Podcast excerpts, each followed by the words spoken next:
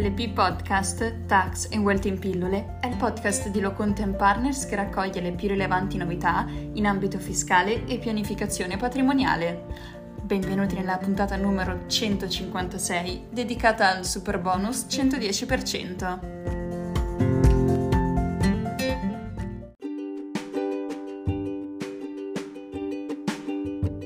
Ecco il primo quesito della puntata odierna. In un condominio con tetto di proprietà esclusiva di uno dei condomini si vogliono intraprendere lavori di coibentazione dell'edificio.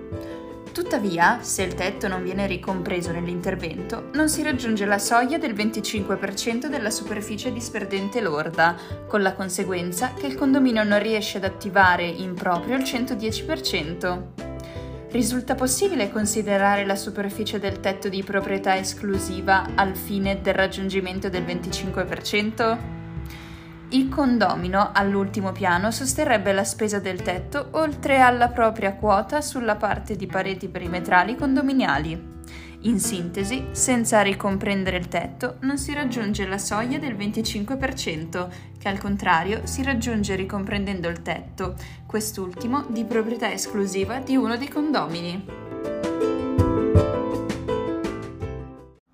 Il superbonus spetta, per quanto di interesse nella fattispecie, nel caso di interventi di isolamento termico delle superfici opache verticali, orizzontali ed inclinate delimitanti il volume riscaldato verso l'esterno o verso vani non riscaldati che rispettano i requisiti di trasmittanza U, dispersione di calore, definiti dal decreto Mise 11 marzo 2008 che interessano l'involucro dell'edificio, anche unifamiliare, o dell'unità immobiliare funzionalmente indipendente e che disponga di uno o più accessi autonomi dall'esterno, sita all'interno di edifici plurifamiliari con un'incidenza superiore al 25% della superficie disperdente lorda dell'edificio medesimo. I parametri cui fa riferimento sono quelli applicabili alla data di inizio dei lavori. I materiali isolanti devono rispettare i criteri ambientali minimi di cui al decreto del Ministro dell'Ambiente 11 ottobre 2017. La detrazione, nella misura del 110%, si applica dunque, come sopra riportato, se l'intervento di isolamento termico coinvolge il 25% della superficie disperdente lorda dell'edificio medesimo.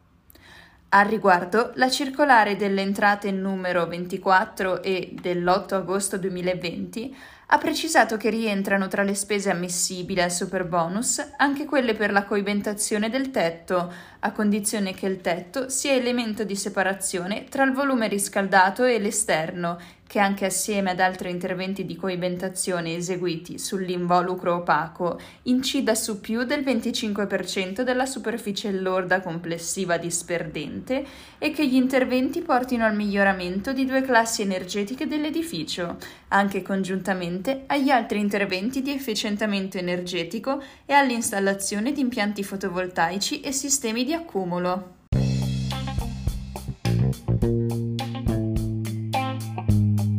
Passiamo al secondo quesito. Vorrei effettuare un intervento di coibentazione del tetto di un garage di pertinenza, avente una struttura autonoma rispetto all'immobile principale sito in un complesso condominiale. Posso fruire dell'agevolazione da superbonus? Via preliminare si precisa che la misura agevolativa da superbonus spetta a fronte dell'effettivo sostenimento di spese relative a taluni specifici interventi finalizzati alla riqualificazione energetica e all'adozione di misure antisismiche degli edifici, nonché a ulteriori interventi realizzati congiuntamente ai primi. Gli interventi qualificati devono essere effettuati primo su parti comuni di edifici residenziali in condominio, Secondo, su edifici residenziali unifamiliari e relative pertinenze. Terzo, su unità immobiliari residenziali funzionalmente indipendenti e con uno o più accessi autonomi dall'esterno, site all'interno di edifici plurifamiliari e relative pertinenze. Quarto, su singole unità immobiliari residenziali e relative pertinenze all'interno di edifici in condominio. La circolare entrate 30 e del 2020 ha chiarito che il contribuente può realizzare un intervento trainante anche su una pertinenza e beneficiare dunque della maxi detrazione indipendentemente dalla circostanza che l'intervento interessi anche il relativo edificio residenziale principale.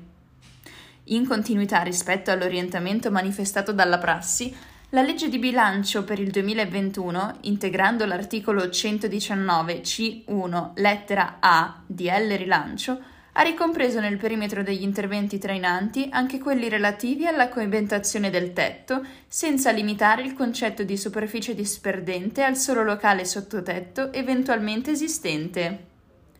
Posto quanto sopra, con riferimento alla fattispecie prospettata, si ritiene che l'intervento in oggetto possa fruire del superbonus. Bene, la puntata odierna termina qui.